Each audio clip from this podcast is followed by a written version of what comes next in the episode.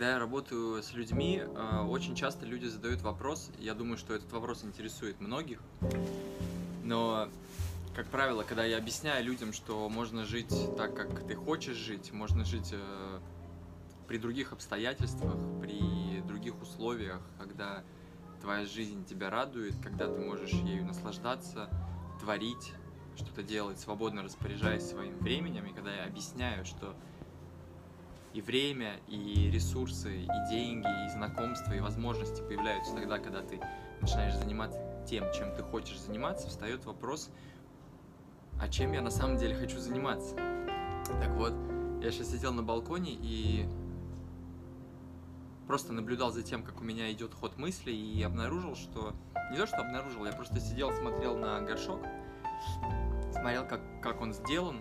Сейчас я покажу, как, как у горшок.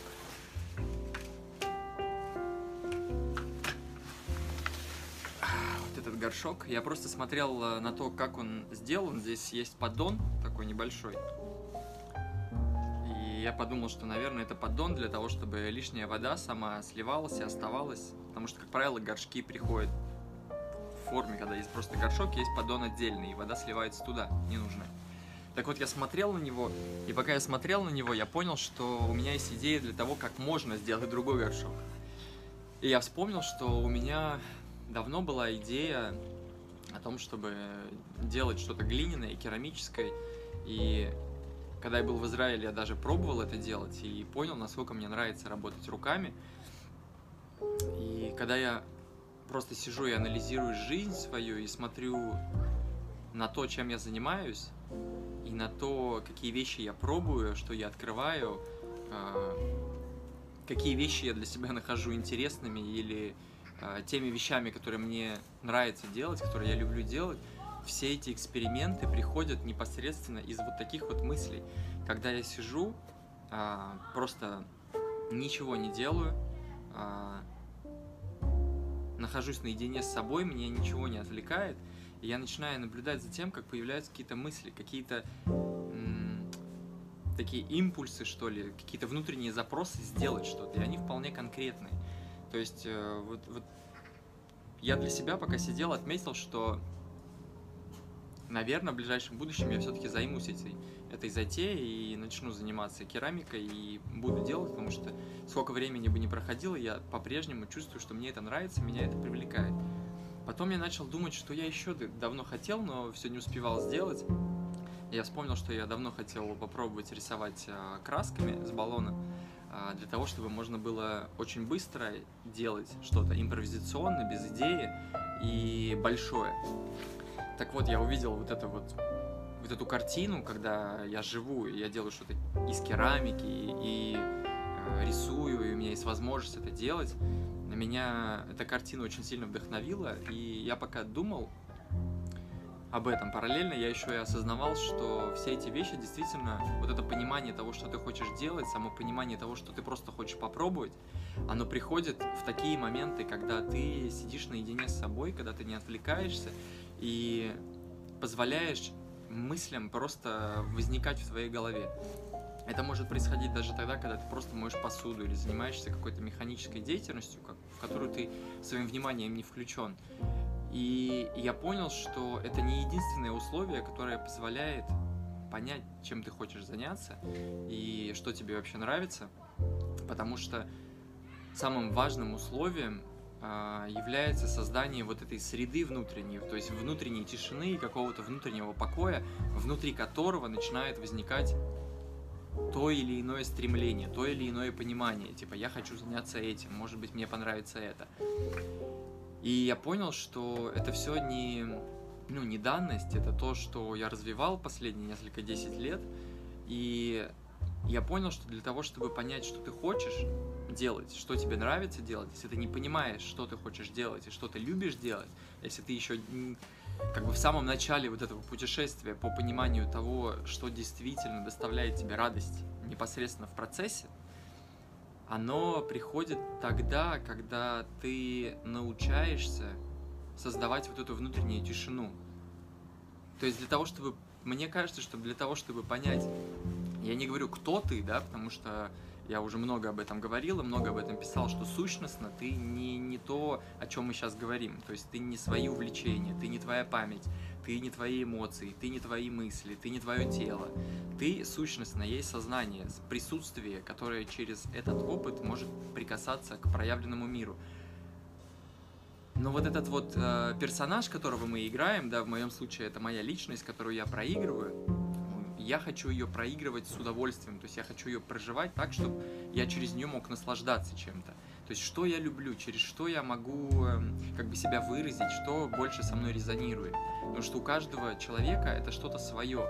Кто-то занимается лепкой, кто-то занимается проектированием каким-то, кто-то на лыжах катается, кто-то бегает, кто-то шьет, кто-то эм, вяжет что-то, кто-то на басу играет. То есть это для всех разное. Вот это вот найти, это очень-очень важно и очень ценно для каждого, я считаю. Поэтому, э, когда я сидел и думал об этом вот пару минут назад, я понял, что нужно придумать какую-то аналогию, какую-то метафору, которая позволит понять, э, по какому принципу это все устроено. И так вот, мне ничего лучше не пришло, чем э, сравнить это с жонглированием, потому что, по сути, жонглирование ограничено лишь... Жонглирование ограничено способностью а, наших рук быстро синхронизироваться в, в движении с мечами, которые летят, которые в воздухе, ловить, передавать. То есть вот эти вот программы должны быть автоматическими, потому что думать об этом невозможно. И наши руки, их только две, то есть у нас ограниченное количество рук. То же самое с нашим вниманием. Для того, чтобы мы могли справляться с какими-то задачами, у нас есть ограниченное количество внимания. И если это внимание на что-то расходуется, даже если это фоновая задача, которая не находится в приоритете, мы уже пользуемся в приоритете не, с, не теми 100%, которые у нас были изначально, а тем остатком, который остался за вычетом того, что мы уже используем фоново. Так вот, фоново у нас постоянно используется внимание на поддержание образа себя. Это огромное количество энергии уходит туда.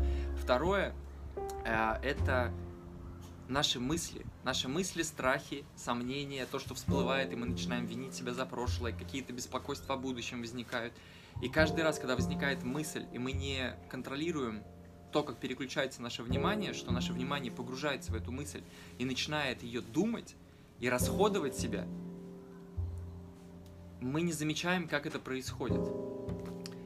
Так вот, для того, чтобы обеспечить себе тишину, о которой я в самом начале говорил, которая является условием для того, чтобы ты понял себя, да, понял то, чем ты хочешь заниматься, как ты хочешь проявляться, является навык управления вниманием. Почему? Потому что для того, чтобы в этой тишине что-то начало появляться, мы должны управлять своим вниманием настолько, что если туда, в это пространство будет возник, ну, как бы, проникать какая-то мысль, мы учимся это замечать, забирать у этой мысли наше внимание и снова его рассеивать для того, чтобы внутри этого, этого внимания появлялась какая-то идея, какое-то понимание, о, я хочу попробовать это, а может быть мне попробовать вот это. Но если ваше внимание постоянно занято, то в моменты, когда вы наедине с собой, когда вы моете посуду, куда-то идете, когда вы находитесь в состоянии, где есть возможность получать вот эту информацию, вашего пространства недостаточно, то есть оно настолько заполнено переживаниями, мыслями, страхами, э, чем угодно, то есть беспокойства какие-то всплывают. Как только вы перестаете что-то делать, в вашей голове возникает какая-то мысль, и она полностью поглощает ваше внимание. Так вот, для того, чтобы научиться понимать себя, да, что ты хочешь делать, очень важно управлять своим вниманием, потому что от этого зависит, способны ли вы оставлять пространство для этого. Как в примере жонглирования. Вы должны эти руки освободить. Если вы хотите научиться жонглировать, вам необходимо освободить руки от того, что вы уже держите, потому что вам недостаточно ресурса. Так вот, если вы хотите научиться с этим работать, у меня есть несколько курсов, которые целенаправленно это делают. Первый – это «Быть живым», бесплатный курс, который вы можете найти в сети или напишите мне, я вам дам доступ. Второе – это курс погружения в себя, где мы работаем больше э, с, как сказать, над самим навыком, то есть управление вниманием через практики медитации, через анализ своих убеждений, мы начинаем а, понимать, как устроен этот механизм. Но есть еще один курс, который я в последнее время о нем много говорю, это погружение в страх. Это мой последний курс, который настроен непосредственно на сам, на, на создание понимания у человека самого принципа возникновения страха, потому что нам кажется, что страх просто есть, то есть он возникает из нас. Но мы не думаем о том, а, что предшествует этому и как мы можем создать такие условия, в которых этот страх может не возникать. Или он может возникать, но он не будет так сильно поглощать наше внимание. То есть будет возникать что-то, сомнение, неуверенность, мысли о том, получится у меня или не получится, стоит мне это делать или нет. То есть все вот эти вопросы, которые мы постоянно в течение дня себе задаем. Мы постоянно общаемся сами с собой вопросами. Мы задаем вопросы, отвечаем, смогу я это сделать или нет, понравится это им или нет, мне уйти сейчас или потом, сейчас по... То есть мы постоянно вопросами э, живем и осмысляем все. Поэтому способность улавливать эти процессы внутренние, она действительно является основополагающим условием для того, чтобы в вашей э, жизни начали появляться те или иные подсказки о том, что бы вы хотели попробовать, что, ты, что бы вы хотели начать делать, в чем бы вы видели э, себя, получающего удовольствие от того, что вы делаете. И очень важно уделять себе время на то, чтобы наблюдать эти все вещи, замечать их, и самое главное отмечать их, записывать. Даже когда вы моете посуду, что-то в голову приходит, просто запишите. Мне как-то мне показалось, что было бы интересно, если бы я начал заниматься вот этим, допустим. И таким его образом вы будете какие-то подсказки себе давать и не позволять уходить э, этому просто придя и, и уйдя, как бы зацепитесь за это. Поймите, что через это вы можете начать проживать свою жизнь иначе, через вещи, которые вам нравятся. Потому что зачастую человек занимается работой, и работа отвлекает все его внимание. То есть он от работы потом отдыхает, и у него нет времени просто посидеть, подумать, понаблюдать. И плюс нету навыка вот этого, который создает условия, в котором это наблюдение может происходить. Так вот, погружение в страх – это такой курс, который позволяет обнаружить то, как мы начинаем, как, то есть как мы начинаем отождествляться с ролями, которые мы проигрываем. Потому что именно внутри ролей начинает возникать некая цель, некое стремление, возникают некие представления о том, как все должно быть, а, какие-то ожидания, потом мы сталкиваемся через эту роль с какой-то реальностью, которая не соответствует этим представлениям, и мы начинаем впадать в некий конфликт, который возникает вследствие того, что мы забываем и не замечаем, как мы погружаемся в эту игру. Мы начинаем очень серьезно относиться к тому, что мы преследуем, что у нас не получается, что мы по этому поводу чувствуем. Мы начинаем бояться, а если у нас не получится? То есть у каждого, у каждой роли есть свои цели, в связи с которыми возникают страхи в разных его проявлениях. Неуверенности, даже неуверенность в себе, это тоже, по сути, следствие игры ума в определенной роли. Так вот, если вопрос того, кто я,